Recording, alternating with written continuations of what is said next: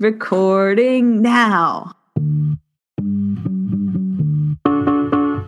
It is so nice to meet you. You go by Josh, right? Josh Campbell. Yeah, yeah. Okay. Great. And Um, Josh is, yes. Okay. um, it is so nice to meet you. I was really taken by the email I got from you, which described your work. Um, and the thing that I, your work is, um, is very, it sounds very absorbing and engaging. Like it took you a really long time to get Yeah. this most recent workout, which, if I'm correct, is called Book Two. Is that the name of like Book One, two parts? Can you explain? Yeah. Okay, so it's it's called Two Stories. I, I have Okay. a copy of it, but Oh, it just got released today, and so I'm sure by the time this airs, like maybe later. But um, but yeah, um, and uh, it's it's a two part graphic novel um that's about sort of my uh, struggles with mental illness and uh, some issues of like losing faith and kind of regaining it. And it's told in a really like candid, kind of no holes barred uh, way. Um, and yeah, these these are definitely time consuming pages. I, I hand letter and hand ink all of the uh, the pages and kind of draw pretty meticulously in in a couple of varying styles to sort of fit the themes. But they're definitely very time consuming. Cartooning is a it, it's like if you're a writer and you want your novel to kind of move at an even slower pace than uh, a novel. You're gonna draw, yeah, because for every sentence you write, it's like that's that's potentially a week, you know, of, Can you um, of drawing. the camera? I just want to see the interior a little bit. Do you mind like just flipping it a bit? Yeah, of Okay. course. So, Thank um, you. so and I can show original pages, although I'm sure for like Okay, the podcast that won't be super exciting. But um, I'm so just curious. I was curious about the different styles that I'm seeing. Yeah. So like the styles, um, stylistically, it goes from stuff like this that's like highly rendered, really realistic, um, very graphic, black and white, um, sort of in the tradition of like R. Crumb and uh, I was going to say I definitely see R. Crumb in there when I just saw the first. Yeah. And how did you decide? Like when you start, thank you so much. That's very helpful for me. And then it's a different style, right? The back. Yeah, and then it switches to this too? sort of yeah, so it switches back and forth from these like highly rendered uh, images to let me find a good example to like kind of like what I like to call like a wonky Mary Blair style. It's very love like that. uh, it's very like shape based, but it's definitely not as like clean and and pretty as as Mary Blair's work, which I which I looked at and admire a lot and and, and influenced by for that style too. Um, How, um, what came first? Like, how did you first embark on this project? So, um, so I've been an illustrator for a long time, and I've worked professionally for clients ranging from like Random House to Scholastic. I've illustrated other people's books. I've illustrated a lot of stuff that I got known for in illustration was like this kind of pulpy, like B movie poster type stuff. So, like, uh, for my literary nerd friends out there, I did this design called like Attack of Literacy that went pretty viral online and became a really popular T-shirt. And uh, so I was doing a lot of like T-shirt art. And I definitely feel like. I've seen your stuff before. Like I'm looking I'm looking at your illustration page, which by the way, I highly recommend going to Josh's website and just checking out his work because it's really incredible. But I definitely see some familiar some Yeah, like the familiar most familiar are probably like Captain Obvious, Yeah. uh, Attack Literacy, and then this one I did called Puppet Checkup. That's like Kermit the Frog getting an X-ray, and you see like the the X-ray of a hand inside of him. Oh um, and so it's like very like comical kind of fun uh like very like b movie riffy type art and yet like and and, and i was doing comics professionally um and illustration professionally but i i kept feeling this desire to tell stories that um talked about truth and talked about real struggles and uh and a, cou- uh, quite a few years back i went through kind of a mental health crisis with my wife we had been through some really traumatic experiences. Um, one one of which was like I, I got jumped and beaten in Long Beach and got like most of my portfolio stolen. This is always a fun interview, right? for this for this uh, story because it always starts pretty heavy. But um, but I remember like so there was like PTSD and a lot of issues after that. And my wife already um, uh, struggles with uh, panic disorder, and um, I struggle with like severe depression. And so it's like just this perfect cocktail. Like we moved to Portland, Oregon, and we're isolated from friends mm. and family, which is how like long ago where, did you? When did you move? Um, that was probably like back in 2006. So okay, um, okay, yeah, and then uh, so we we found ourselves in this kind of perfect cocktail situation where you know, as those of us who like suffer from mental illness know, like it always wants you isolated it always mm-hmm. wants you mm-hmm. alone it always wants mm-hmm. you panicked it always wants mm-hmm. you like mm-hmm. in your own head and not not really like seeking out like contact or connection with the world and and definitely tries to convince you that like you're alone in it um you're alone in the struggle and so like one of the struggles with that going through it was you know i felt very suicidal my wife was having massive panic attacks and uh, and it and it got to the point where I literally like was like on a on um, Burnside Bridge, like standing on the edge of it, ready to jump off. And I, and luckily, I kind of froze, and and at the time, I felt like I was being a coward by freezing and not doing it um, mm. um, because that's where my my mental process had gone at that point. Um, but it had gotten so heavy um, and yet what was weird was whenever like you know before and after the bridge incident if i tried to like talk to people about it um, they would sort of pretty up the conversation mm. or change the topic or try to like go well on the bright side you know and just in and talking about depression at all or de- talking about i mean what was like anything that you described that you were mainly about through? Yeah mainly about depression about like suicidal ideation um, and and panic and anxiety and like the topic just always was like wanting to shift. Um, even from like really close great great friends of mine who like do care it's just a hard topic to broach because like nobody talks about it. Mm, that's so, right. I remember when um, my wife and i kind of um, we got through that experience and that's a lot of what this book is about um, but coming out of it, I, I, became convinced to to go back to college to finish my graduate degree, which I had dropped out of during the time when I had gotten jumped. And uh, and what was interesting was coming back to graduate school. Um, I, I just I knew I wanted to focus on work that was like, what would I do if like money weren't an object? Mm. You know, like would I be making like gimmicky t-shirts that are cool and I love I would wear myself. Like I have a pretty strong sense of humor and I love that stuff. That's why I did it you know? But um, would I be doing that or would I be uh, doing something more like um, like attempting to write like literature in the medium that I love and also talk about something that I feel is important to talk about and talk about openly? Because I think one of the the most difficult things about when you're going through uh, struggles like like you know and if you look up the statistics on it it's like a very large percentage of men have hardcore suicidal ideation at some point in their lives. Um, a, a, good percentage of women and men uh, suffer from uh, panic disorder and, and anxiety. Um, mental illness is not like as rare or as kind of um, as as something that needs to be treated with kid gloves as i think our Agreed. society likes to treat yeah, it. absolutely. I think the kid gloves is actually stigma.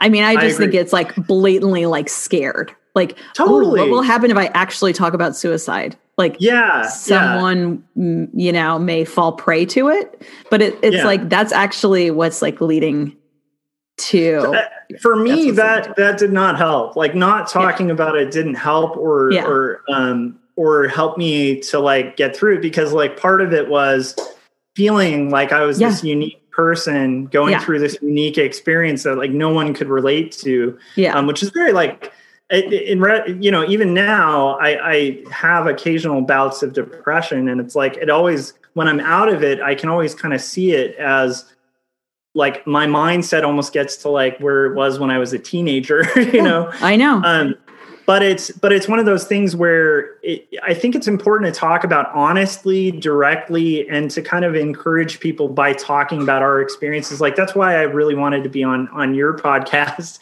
um, because I think it's so great that you talk really openly about struggles with mental illness, that you have a website to help people deal with that. I think that's really important. And I see that more and more. It, it encourages me a lot. I'm seeing that in our in our society. Um, like I love like there's a show called The Mental Illness Happy Hour. That's one of my it's so good. Yeah. And um, have you listened to the hilarious world of depression? I assume. Oh um, yes, and I, I just like I love that I love that people are being vulnerable and opening up about it, and I, and uh, that's why I created this book is it's to so try great. to kind of be a part of that conversation and help people out there. And the cool thing is like um, you know, it just released today, but I've already heard from readers who have gone through bouts of depression. I also talk really openly about caregiving in it, um, because when you're dealing with someone else who's suffering from mental illness, there is a whole caregiving element to it that a lot of people aren't open about either. And so that can make somebody in a caregiving situation feel like they're like this imperfect, terrible person because, mm. like, one day they're just like, I don't really want to buy groceries today. Like, could you get off the couch? And you know what I mean? Like, right. yeah, which totally. is terrible. Yeah. But we all, we've, you know, like, um, these are things people deal with. And I think, like, in order to be able to kind of, um, to, to feel less isolated and alone, we need to hear other people's stories with that. So, so in that scenario, you know, like I've gotten emails from people who've, who've, uh, suffered from depression and felt like a lot of, um, hope from reading the book, which is weird because it's not like the most hopeful book. but um, but, but not feeling hope. alone, not feeling alone is one of the most yeah. hopeful things in the whole world. When you yeah. sat down to write your book, I mean, did you do did you do it first as words or like how, how did how what was your process around that? Yeah, so um so so like I said it's in like two volumes so it's it's kind of neat cuz I have um right now I'm in the thick of the second book. But what I do is um I have like the story arc mapped out like that I mapped out years ago. Um and that's just like the bullet points. And the way that I structure the story is pretty transparent. So if you buy the story it's like I intentionally am like you know I started off with the stakes and I call it the stakes. Like so you know what the stakes are in the story um, when there's conflict, when there's rising action, like that's usually the title of the chapter um, is based on the structure of the story. So that's what I work out first is just like plot points. Um, next, I script it out um, and I fully script it out. I send it to uh, editors that I know because um, because mm. when wow. I first made the book, I didn't have a publishing deal at first for it and so um, I just kind of forged forward, and uh, and but I did send it to a lot of editors I knew. Um, uh, some people like Diana Schutz, who's is, she's brilliant. She's like um, was the senior editor at Dark Horse and worked with like Frank Miller and like That's amazing. People are really way better than me, like Dave Sim, like legends in the comic uh, world. But for some reason, she saw a lot of potential in what I was doing, and so gave me a lot of um, really valuable feedback early on in that script stage. So I do that script, and then from there, I break down the script and do like roughs. And uh, I'm pretty transparent about that too. So I usually post them to Instagram as I'm doing them. Um, and part of that, like you're a writer too, so you probably know it's like you, you kind of need um, methods of accountability to make sure oh, you're yeah. making progress. And for me, the best accountability is like public visual accountability. So mm. I've I've mm. set myself a goal to try to post like one thing a day, and if that's like at the rough stage, I need to rough out one page a day. Um, if it's like even if it's scripting, it's like I need to post like one page of progress a day. Um, and you post? Do you post that as well? You post the yeah, scripting all stuff? on Instagram. Yeah, and, and it's, it's just your little, yeah. Yeah, it's a little scary because it's vulnerable, and it's like when you see a rough, it's not going to look like right. as as qual- high quality as as the final, but it, it, it's like a psychological trick trick to for me to keep going on making the books. And then from there, I like uh, I'll shoot photo references. I'll um, and then I basically rough out the pages, um, uh, sketch them, like uh, draw draw them on paper, and then I ink them on like these giant eighteen by twenty four. Do you have one there? Uh, Bristol. I was just I, curious. I'll go grab. Yeah, I want to see it. So I have them all like kept in this giant thing. Um, and I exhibited a couple of these like for my grad project because that's how it started. And then, um, but yeah, so here I think I have the cover. I can show you that. And by the way, So all like- this time you also oh my, it's so beautiful. Yeah, It's so, so it's like, cool. It's and so I like detailed. working. Yeah, I like working this big because when it reduces down, it just looks like impossibly detailed. Absolutely. Wait, how does it reduce like what happens next? What what happens to that? You then send that in so then the I have publisher? to. So what I do is I scan it um, because I've worked in illustration, and then I'm an art director full time. So yeah. I do book layout and stuff all the Yeah. time. Um, and so what I do is scan it in eighths because it's Okay. it's gigantic. Um, and then I'll piece together the scans and kind of clean them up, and then That's so basically do the book layout from there. Yeah, it's It's a there is crazy something way to write It is stories. crazy. I mean, when I think about, I worked with an illustrator and a designer for my book, and um, you know, it, it is there's a little bit of this handoff quality. Um, so I know what my job is, and then I get to hand it off. But the idea that you are in charge of like all of the parts, like yeah. not only the writing, not only the idea, not only the writing, not only the style, then the execution of every illustration is just it's it's just feels like so much work to me. It's amazing. Yeah, I, it, it's kind of addictive. It's a weird thing. Like most cartoonists I know and meet, uh, all, all suffer from weird um, mental illnesses. Yeah, for sure. I believe that. I totally Um, totally I think that. we're all a little obsessive, and and there's like a- a puzzle quality, right? I mean, Yeah, it's like the same people who love puzzles. Yeah, and I think there's an element of control with it for sure too, because like the cool thing about that medium is it's the most controlled medium I, I can imagine. It's like you usually aren't going to be able to like film an entire movie on Yeah. your own, be the cast, be the screenwriter, be the costume designer, you know, basically be everything.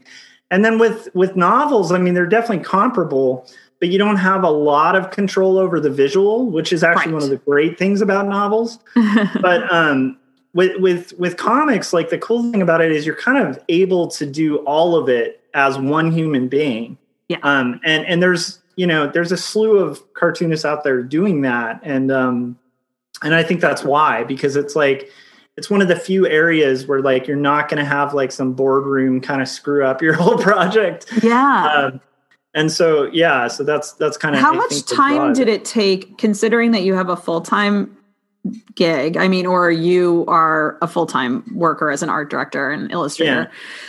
How much time did it take to work on this? And you also have a daughter, right? You have a child. son yeah Oh, son. Yeah. Okay. So you also were super busy as a parent. I mean, how, how did you make time for this?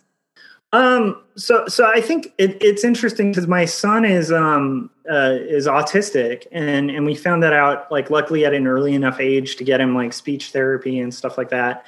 And like a lot of people, um, you know, I, I'm somebody who like like I said, I've had you know um, suffered from depression and stuff like for a good chunk of my life, and have anxiety and all sorts of issues.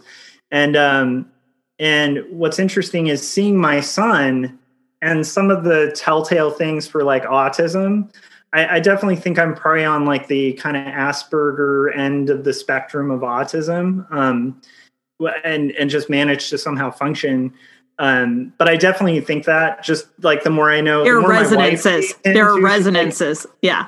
yeah and she's like that's why you don't pick up like because i i've always been bad at like picking up social cues with people Mm. um or like sticking to like one specific topic in a conversation that i'm interested in um and so it's it, it's been interesting but uh but i think because of that um i think that's given me a real strength in like just being really stubborn with my work habits like i get kind of militant about it so with my son, it's like uh, when, once he's in bed from about nine o'clock to like two in the morning is my work time, and then um, and then that's how I manage to get pages done. And I'm a big advocate for um, that sort of thing. If you're a person who feels like you're kind of put here for whatever reason to kind of make something, like you feel like you're supposed to write a novel or or, or write a, a, a great epic graphic novel or whatever it is that you feel like you're meant to do. I, I, have a lot of friends who are like highly talented who have not done a book and have the book they're going to do kind of that just gets pushed and pushed and pushed. And I do think like carving out, even if it's like 30 minutes a day to kind of work towards your goal of getting those things done really helps. And that's that's kind of what I did was just I realized like if I don't do this today, it's just going to be tomorrow that I don't do it, and then the next day, and then I'm going to be you know 50 and not have a book, and then I'm going to be 60 and not have a book, and it's just going to continue. What does it feel like to actually have that book today? Today's the it feels good. It feels, but but it's funny because you know we we uh um talking about like overthinking, right? yeah. it um it uh it feels good and yet it's also incredibly anxious. Um yes. it's like I I know from working on other books for like uh, I illustrated a book a long time ago for Insight Editions called Barbarians: A Handbook for Aspiring Savages. And I know like that was a hilarious book and uh and it had a decent amount of distribution and a good publisher and yet like it didn't it di- just didn't fly No. you know it, yeah. something about it just didn't launch and so i know and i've been a, a part of other projects like that so i've been at it long enough to like not expect like tomorrow like the new york times to call me up and be like oh you know let's have an interview about your brilliant book by an indie publisher you know but there is the anxiety of like i also um, know the work you have to kind of do in order to promote Yeah. and so i and i overthink everything and so it's just sort of like there's there's this kind of fine balance of putting a book out where i think you have to try to um maintain like first off i have to maintain productivity on my next book right. Right. um, because I'm I'm on the hook for two of these. um, and also, I'm going to try to do the second one in, in a much much quicker fa- fashion. Mm. Now that my son's much older, it's like there's a little bit of a more of a window. Um, but but yeah, it's it's so it's weird. It's like I'm mixed with. I get these brief, fleeting moments as a creative of joy, like when I got the proof I know. in the I know. mail. I was Yeah. like, yeah, I did it. And then it was like the next day where I was like, I got to do the next thing. I got to get Yeah. this thing to. Um, so it is weird. It's like I'm I'm really ecstatic about it, and I'm proud of it. I know I I, I don't. I hope it doesn't sound cocky. I think when you're a writer, you know when you've done something good, though. Um, and and I this is like one of the first times I put something out where I have like no doubts about it. Like Oh god, that's really amazing. That's amazing. What a great You know, feeling. yeah so that's that's good and i'm excited about people reading it so that's that's good but but it is funny with the overthinking um how yeah, do you think you're overthinking? Yeah, is your overthinking around this about it getting out there and like wanting to like promote that or is it something else around releasing it? Because I, I say this because I had a lot of feelings. Like I felt like like sort of vulnerable, like very vulnerable. yeah Um it's almost like some sort of like debutante coming out feeling. It's like everyone's Yeah. judging you. You're I don't know, it's just very vulnerable. I have a good example of why it's a little awkward sometimes. Like so, like this this um, podcast. Like I'm so excited about being on because it's like it it's about a lot of what I address in the book, and so there's a natural level of comfort that I have coming into it because I'm like I've listened to your podcast. I know that like you're cool with vulnerability, right? Love it. Um, but like you know, like I, I, I, the local newspaper here, which I'm really thankful for, they ran a, an article on it, and of course, it was like uh, artist uses art as therapy. Right. That's the title, right, and I'm like, right. no, that's not. I mean, it Yeah. kind of, but not. Yeah. Um, but I understand it because it's like a weird book to promote, and it's and I it's a weird feeling to kind of. Um, it's like and you did this too, but it's like we kind of write ourselves into a situation where we have to open with vulnerability. Yeah. And so in Yep. a weird way, it's Yep. like it's a mix of freeing and also terrifying because it's like I don't talk to everyone I know about like, hi, how's it going? Like yeah. Hey, you know, I have experienced oh, suicidal back, ideation. I tried to kill been- myself, you know, like yeah, yeah. yeah, I know. you know. So Do you think are people have you noticed anyone well, okay, what do you want people to know about suicidal ideation in particular? Like is that that seems like a really crucial moment in the book? Like was Yeah. that something that you really were trying cuz that seems like such a hard one to communicate Yeah. a mindset around? Like yeah, was it well, important I, to you to try to do that? I do. I want I want people to understand where people are at in that frame of mind, where where I've been at when I was in that frame of mind, and and I have to be cautious and like kind of you know um, use a lot of techniques and and different skills I've developed um, throughout the years to kind of make sure I avoid going there. um, yeah. And not I, avoiding is the wrong word. I, I just need to kind of nip the the negative thinking. Yes, I always describe it as like to avoid. Um, it's not avoiding. It's just like not taking this path.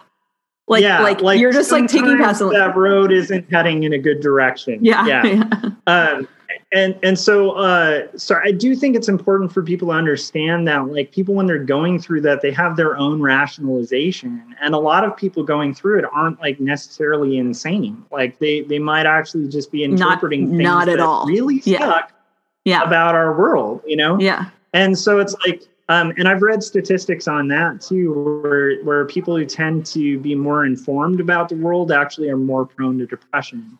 Um, and so I, I would th- not saying that I'm more informed. I, I'm I'm an idiot when it comes to a lot of things, but but but the point being, like, I think that the more you learn about the world, like, depression is a possible um, I- issue that you're going to be struggling with, and especially when you start dealing with like social pressures that I think um, most of us, um, and and I know a lot of men are put under to like kind of grin and bear it mm. um, to just kind of to kind of tough it out, to to man it out, not talk about it, and uh, and also just to to like sort of um, to just make massive amounts of money. I mean, that's the mass pressure of our whole society. I think on all of us, you know, is like you have to consume, you have to like make a lot of money. If you're a creative, you have to be the top creative. Um, if you have a book, it has to be a New York Times bestseller. Right. um, right all of these all of these pressures that are both internal and societal um, i think it's important to kind of talk about. And and i think it's good to give a, a realistic depiction of it um, because it, because now that i have like a seven year old son who like wasn't even conceived when when i was on a bridge it just it it, it really is stunning to me and and uh, a, a bit terrifying that like i i could have cut that. Um cut that potential future off um, by by doing a, a really emotionally stupid um, making one bad decision could kind of have ended all of that. or just losing perspective. I mean i feel like yeah. so much of what we talk about is just like we we lose perspective and as a result things go massively haywire. 100% you, does your yeah, does your son know that you have this book? Like what does he know? He's seven years old. What does he know about the book um, he knows dad has a book out and he, he knows that I do. It's funny, like to kids, they like what their parents do is never really like all that amazing. Like, True. I mean, he thought it was cool. Like we worked on a, um, I can't talk about the company, but like at, at my day job, we work with like some pretty huge clients and one of them's a giant video game company that has a certain iconic character that kids are kind of obsessed with that I grew up with in the 80s. Um, and we got to do like a bunch of collectible items for them. Yeah. And I think that's the most excited he's ever been about yeah, like sort yeah. of what I do creatively because he was like, I know that character. um, but you know, uh, but yeah, like I, I definitely um, you know, this book is not for children. right. So I right. haven't really let him read them. Yeah. Um, and, and that's another reason, like when I work on this book, I, I also work on it pretty late. So he'll get a glimpse of like, it, he's got an interesting life for a kid because his mom is a children's book illustrator. And wow. then, uh, and then I'm a, an art director and a cartoonist. So he's just around like people who are like, I can't talk now. I'm drawing right um, all the time. So I think when he grows up and realizes like that's not like most people don't just draw for a living um, he might be like, "Hey, that was pretty cool." But yeah, he, does he, he draw? Does he draw? Yeah, he draws. He draws awesome, like seven-year-old drawing style. Right, right. It, it's pretty brilliant. Um, but it's fun to see him like kind of. Uh, he hasn't really been like taught to make everything a symbol yet. Mm. Um, and so that makes me happy. Like it's fun to see when it when he's free and he's not like, oh, you draw a star this way, right? Totally. Because um, I, I feel like the second we start learning uh, in, in, art education, like the second children start learning, like when you use a triangle and a square to make a house, I think that tends to kind of almost ruin people's natural ability to draw and and their growth in that and I, I, think it can stifle it so it's fun to see before kind of the system that. can come in and, and be like, this is what a face looks like a circle. That's, with that is so yeah. right. I feel like you're so right about that. I, all of my worst habits are, or my, my terrible visual habits are from something that I thought is a shape that I'm yeah. supposed to use.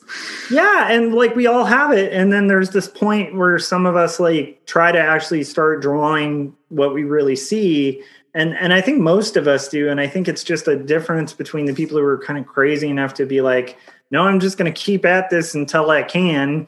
And yeah. the people were like, well, I don't know, because I always drew a house right before when I was doing the triangle and the square, and now this like sucks, you know, like so I, I, I, definitely, um, I definitely feel like it's, uh, in art education, like, um, people could focus more on kind of teaching kids to draw what they see, like, and to kind of see and experience and express rather than just kind of like code it. And, um, because it is, it is a weird, the drawing part, it, it's very much like English in the sense where there's like structure, Mm. Um, but I feel like, unlike English, a lot of the time, a lot of the early structure we're being taught is just not really conducive for like um, expression. You know? Do you? Yes. Do you think that anything would have been different for you if you had been doing this kind of work back during the bridge time? Like, do, do you think that communicating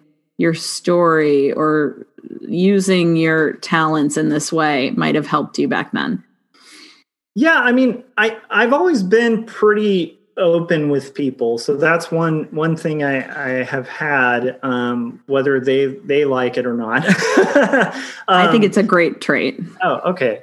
Um, but uh, but yeah, like I, I do I do think talking about it in art, um, I, I think I think because art is visual communication, like visual art is. And and so I think that if you are used to communicating visually and you're going through something you haven't communicated visually, um, you're going to feel like a muted person, like you've mm. been somebody's pressed mute. Mm-hmm. And and that sort of thing, like the not talking about much, much very similar to like not talking about these issues like with your friends or relatives or or like just openly, honestly. I, I think without the ability to do that, people start feeling isolated. So I mm. definitely would say I think that by um, working through this, it, it has it has helped me. Um, it's going to be uh, even well more as, when people read it and come back to you. I feel like that's yeah. the process of like real healing. So 100%. that's starting. Yeah. Um, and it's interesting because the second book gets more heavily into like some of the the um, harder stuff like that I haven't fully dealt with. Mm. Like I've mm. dealt with a lot of my depression and um, through different means and one of them is through being creative. Like i think that we're not meant to just consume and like burn things. Like i think we're meant to build and make things. And i think um, that goes like physically like i think we're we're, we're meant to work. Like we're meant to physically um, you know, exercise. And like, so if, if we don't exercise and we start feeling bad, even though it's hard work to do, it's like the, the benefit of it long term psychologically is way better. That's helped me. Um, I think like creatively, we're supposed to be working out. Like, we're supposed to be putting stuff out creatively and making things, whether that's like making your own food, making, um, you know, making like I don't know, build a car in your garage, whatever it is. You could not um, be more right, Josh. By the way, yeah, you could not be more right. I feel like that is the path towards um, helping your mental health, your emotional well being. Like, is yeah. to to start making in some way. Yeah, and so I think by by doing things that are like you're making and you're producing rather than consuming, I think the more you can move away from just flat out consumption. And keep in mind, I I love consuming a lot of things. Like I'm obsessed with Mandalorian right now. It's one of the best things ever. um, but at the same time, like I, I, think it, you have to find a fine balance where you are putting out as much as you're taking or or mm-hmm. or, uh, or consuming. And and I I have noticed like with uh, friends of mine and and relatives who like suffer with mental health issues. Usually, if they're in a bout of like not creating or making, like they they, they spiral um, mm. worse. And so so I've observed that in myself and in others. Um, so that's helped. um, a huge part of kind of um, the second book that's that's interesting and been difficult to read is when it starts getting into some of the like when I was beaten and some other heavier stuff that I still think there's some trauma, mm-hmm. um, even though I've dealt with it, and that's been really um, I'd say much more. Uh, almost more vulnerable to write about, which is strange. Have you but ever this whole, uh, experienced EDMR, by the way? EDMR? No, I haven't. Yeah, yeah. Do you know what it is? I, yeah, I mean, I, have I've heard of it, and I've I've. I only um, ask because on. people have said just such amazing things about discrete trauma experiences. Yeah. Um, with this rapid eye movement, I mean, it just sounds like yeah. there's something about retelling your story in the right environment when with this eye movement that seems yeah. to like change I'm just very curious about it. I want to hear more from more people that do it. So, yeah, I'm, I'm, actually really curious about it too. I, I think that that sounds pretty fascinating. Yeah, I'd, I'd, be open to it. Yeah. Um, there, there's other things that have helped. Like one of the key things I'd say um, is, I mean, definitely like medication when you need it is is smart. I love and it. I I had a stigma against it. I even address it in the book, but it's like I used to be that guy who like anyone who goes through uh, panic disorder or depression or anything like hates because I'd just be like, just tough it out. Like you've got the you've got the power and the will. but right? that's also like, part of the depression. You know what I mean? Like when yeah. we say like it wants you to be alone, it wants you yeah. to do this. It also does not want you to take medication. I totally. always when people like, have anxiety, I'm always like that or fight medication so hard. I'm like, yeah, it's because you have anxiety. like yeah you're fighting the thing you need most. For sure, yeah, and and and some of that has to do with I think we addressed this like before we you know did this, but we, control. we were talking about control. Yeah, and I think that has a huge part of it too. Like we like to pretend we're in full control of ourselves and yeah. our lives, and and there is something about finding healing in letting go of control and sort of accepting that you need help in whatever way that is and i think that um, for me like yeah there's definitely been times even now to this day where i where i will have times in my life where i will be on medication and times where i'm not and usually my measure of that is like if i'm having a really good day and i'm walking outside and i'm like this is awesome i should kill myself i'm like okay i oh. it's like that's not a normal just random mm-hmm. thought to have in your head like when mm-hmm. things especially when it's not situational it's like and that happens to me every once in a while. And so it's like that's where i usually am like okay i need to be on medication. Mm. um, and and and then when like when i've like usually also tied in with that like i haven't been working out. I haven't been you know there's a lot of other things in life that i need to be doing um, but once i'm at a state where i don't feel the need for it and i know it's not just like that temporary state that you have like a couple weeks in where you're like i feel good now i'm gone. Um, uh, but but you know like a, a, a, year in or whatever if I, i'm feeling like i can handle kind of ebbing down from it and my doctor agrees like i definitely will. Um, so i but it's funny because i was so hesitant to do medication until having a son um, mm. When I had a son, I just realized like I had a day like that where I was walking around and that was a random thought. And I was like, I can't have that thought. Like, right. if I have that thought, that's like messing with my kid's father. Like, that's mm-hmm. just not cool.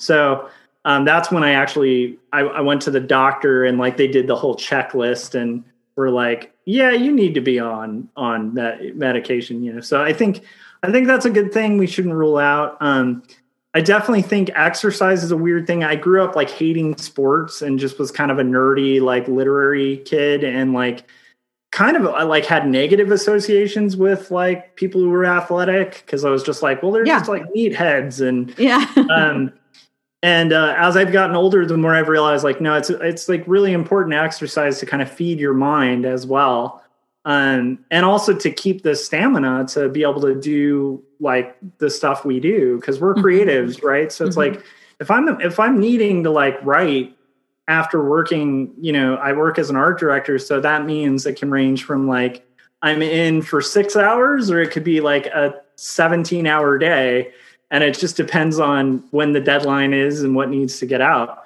so when i'm balancing that on top of like sort of my own creative work um, I, if I want to sustain that, like I have to sustain my body, and so that's a huge thing. So I mean, so I literally think of it as taking care of your brain.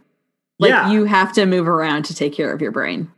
Yeah, for sure. Um, and, yeah. Yeah. And also, that's also just one of those um, talking to people about it is good because the first thing you do when you talk to like a professional about mental health struggles, I think most legitimate professionals will ask you like three questions at first. you know, are you thinking like, of hurting yourself? Yeah. Those? Well, yeah, th- those two, but, but, um, but they'll also ask if you've been eating if you've mm. been sleeping and if you've been exercising. Yeah, those and are. How yeah. have you been eating and how have you been sleeping and how have you been exercising? And like, what's what's weird is if if one of those three is missing, like most of the work you do will help, but it's not going to solve a lot of core issues that are just caused specifically by just eating bad like not sleeping well which as as somebody who suffers from anxiety and stuff like that like sleep is not a big strength of mine like i love sleep but i just i have trouble falling asleep mm. that's hmm. usually when i feel most anxious that's usually when i have the the um the stuff go through my head that like yeah. either i have to put down as an artist or i just um, am going to put in. Well, you sleep at weird hours too, right? I mean, is oh, it like yeah. two two to like 10? I don't know. What time do you usually wake up? Uh, about like uh, eight in the morning. So I probably, in reality, am not getting enough. You're not getting enough sleep as as a um, creative, but but, but you also have a book delivery date. I mean, these things yeah, do yeah. come and go. Yeah, for exactly. sure. um, but yeah, like so, I I do think there's like things that I've developed. Um, one of the things that's helped me the most is just is my faith. Like I, I um, I'm a Christian, and and I've I think that accepting that there's like a higher power, what whatever that power is for you, I think that's really important for kind of processing the the sort of crazy world we live in like because well and you um, also weren't for a while right like you went through a long 100%. period yeah yeah i i spent about yeah i spent about and and i talk about that in the book too but um but i spent about you know a good 15 years as like a hardcore atheist. Um and, and i would I, I, still to this day can argue myself wrong um, because of it because I, I know that what i believe like relies you know pretty much 100% on faith and i think a spiritual experience. And i, I don't think um, people are going to change other people's minds about um, their belief systems like that, like uh, like by harping on it or or having a certain political per- persuasion. I don't yeah. I don't think any of that's effective.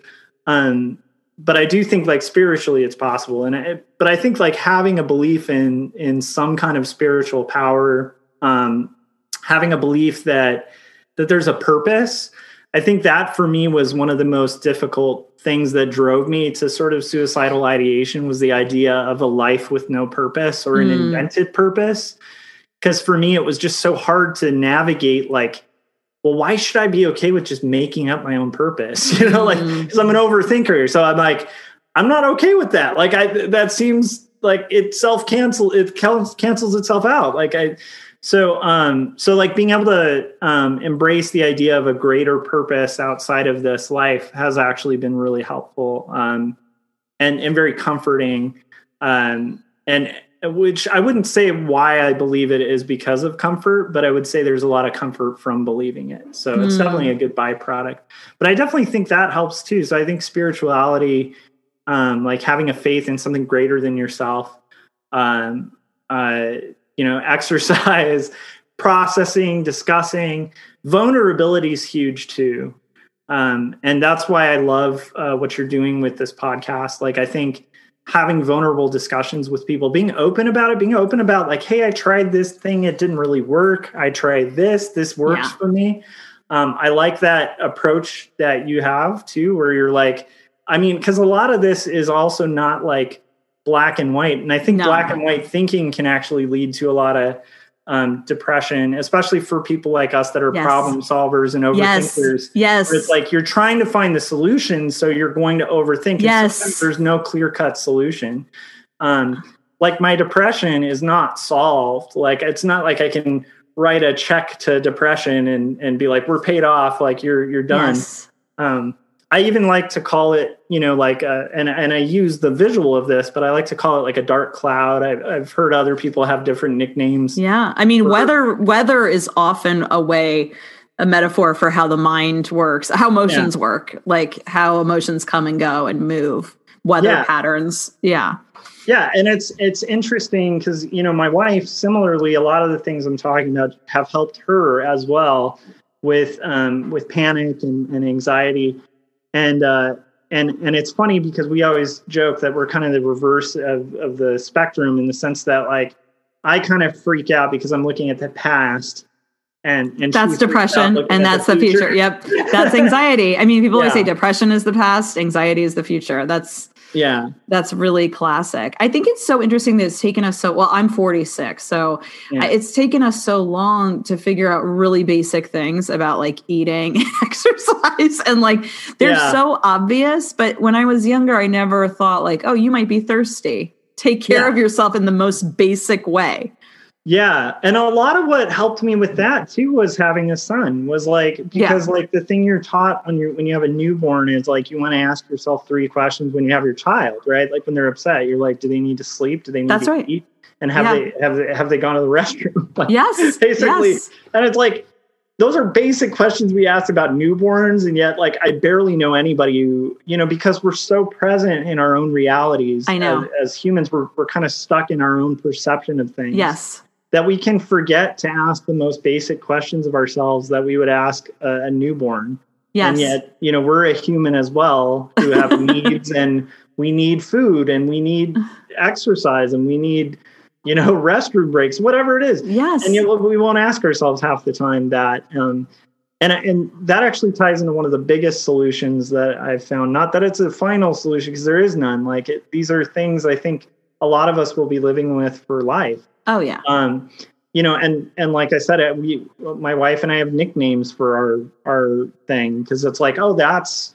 I, I mean, part of it's identifying it, which I think is what's important about a book like like the one I'm writing too, where it's like it's important to identify what it is. Like it's important to like I know that for my wife, finding out about more about panic disorder has actually helped her um, not have massive panic attacks a lot. Because yeah, when you know what that when you know your enemy, right? Like you can better deal with it.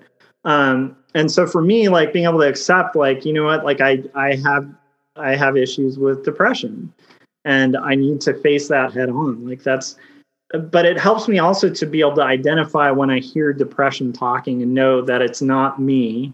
It's this thought that it's this annoying friend that shows up. Does your um, wife help you to? My husband, like, can spot it now. He's yes. like, uh, that's that. And then oh, yeah. that helps me start to learn to spot it. It's hard because yeah. you have to separate two voices that sound exactly the same in your head. They're yeah. both you, but like the one is actually, it's just hard to get used to.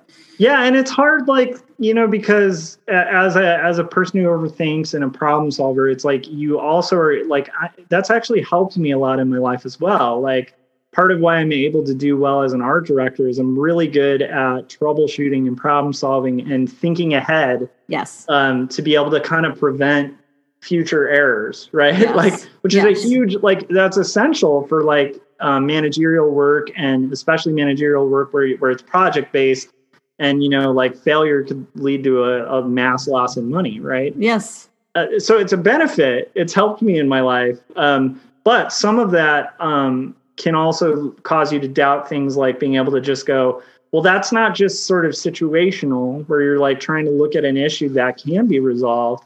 That's impossible and negative thinking. And it's so hard, I think, for people no. like us in that where to to be able to navigate between the two. So yeah, it, it is helpful to have a partner who will just call it out, be like, that's not you're not like trying to solve a problem right now. You're yeah, you know, you're doing like negative thinking and yeah um and then of course as creatives we also have the i mean we have a whole cornucopia of fun things to deal with like there's also imposter syndrome you know so um, which which I think most writers and artists have, um, and that that's always in there too. So it's just like well, the problem is for especially if you're a reader and eh, or you love, let's say, comic books. Yeah. you have you are deeply versed in the greatest of all time, right? Like you have read Yeah. When I my first my first job was in book publishing and I worked with Nobel Prize winners, no joke. Yeah. I was like at this house that was like known for the greatest European writing. And it made me think like what what do I actually have to say? Like how could I say anything compared to the greatest writers of all time? Like it's Oh yeah. and it's just the wrong scale and it's the wrong thing to be asking. Um, but it's hard not to do that. Yeah, I mean, I, I will say there's a guy in our industry that you won't see hear a lot of cartoonists talk about. I mean, they will talk about because he's the best, I think, alive in the industry for for the type of comics I do. But it's Chris Ware. I was gonna say it's Chris Ware. I was thinking Chris Ware, right? yeah, yeah. He's no doubt just like a genius, one of the most Yeah. prolific cartoonists Yeah. who's ever lived, and and Yeah. literally just writes masterpieces, and and it's untouchable. It's just I, I don't know anyone, who, any cartoonist who's lived before that's touched Right. what he's doing. Yeah, yeah. And so whenever I, I I always buy a Chris Ware book, but I try to book like two weeks of just I feel you. I totally feel the you. residue afterwards of like Yeah. trying to regain my ground to be a creative because I I definitely um can fall prone to like this sort of comparative thing Yeah. where I'm like and and one other thing that's helped is just as I've gotten to know like I, I'm a member of the National Cartoonist Society in Los Angeles. And uh, the the imposter syndrome in me when I got let in was like, "Are you guys sure you want to let me in? Like, this is like a, I like I didn't. You guys are big people. I'm nobody, you know. Um, but what's interesting is there are some really heavy hitter uh, cartoonists in there who've you know been published. They've had movie deals, things like that, and and uh, some of them are like legends, like they're written into the whole history of cartooning. And I meet them, and I realize like they have similar struggles. Oh, They- absolutely. most of them feel exactly the same way about their work. Most of them also have to take work that they don't like uh, for the money or for whatever. Um, and and most of them are dreaming of that opportunity to do books like what I just did. um, and so it's like uh, that's helped me as well. Like have a more realistic assessment of myself and my standing is just meeting some of my heroes and meeting some of the cartoonists who've been at it for a while, who I just look at as like you're on this different plane. And then you talk to them and you realize like no no no we're all human and that's just like uh, you know ideation uh, of a It's a, it's a super important point. I wonder, Josh, if you would sometime collect for me like a reading list of some and include we want to include your book in it, but like some of the books that have really talked about emotional well-being or mental health in as comic books or graphic novels. Like what are would some of your favorites? I would love to hear that. Um, maybe it. for the site too. Um, okay, it's time to go, but I could talk to you for a really long time. I want to hear a lot more about your faith. It's really interesting, but I'm going to read first, I'm going to read your book and then maybe we can circle back for the next book. Cool, sounds great. and thank you so much for having me on. It's been I fun, really, I, I love what you do with the podcast. I think it's really important, and I and I do think it's uh it's cool to see other people in the fight that we're all kind of. I know I can, I feel like I can really relate to you. Like so many of the things you say, I'm like, yep, yep, yep, yep. It's interesting how similar. I mean, I always say this about overthinkers, but like I immediately feel like I understand other overthinkers so quickly, even from like totally different backgrounds, totally Yeah. different places. Like, but there's something about that, our spin and our like constant desire to figure things out that's like very similar. totally. Take care, Josh. Thank you so much. Thank you.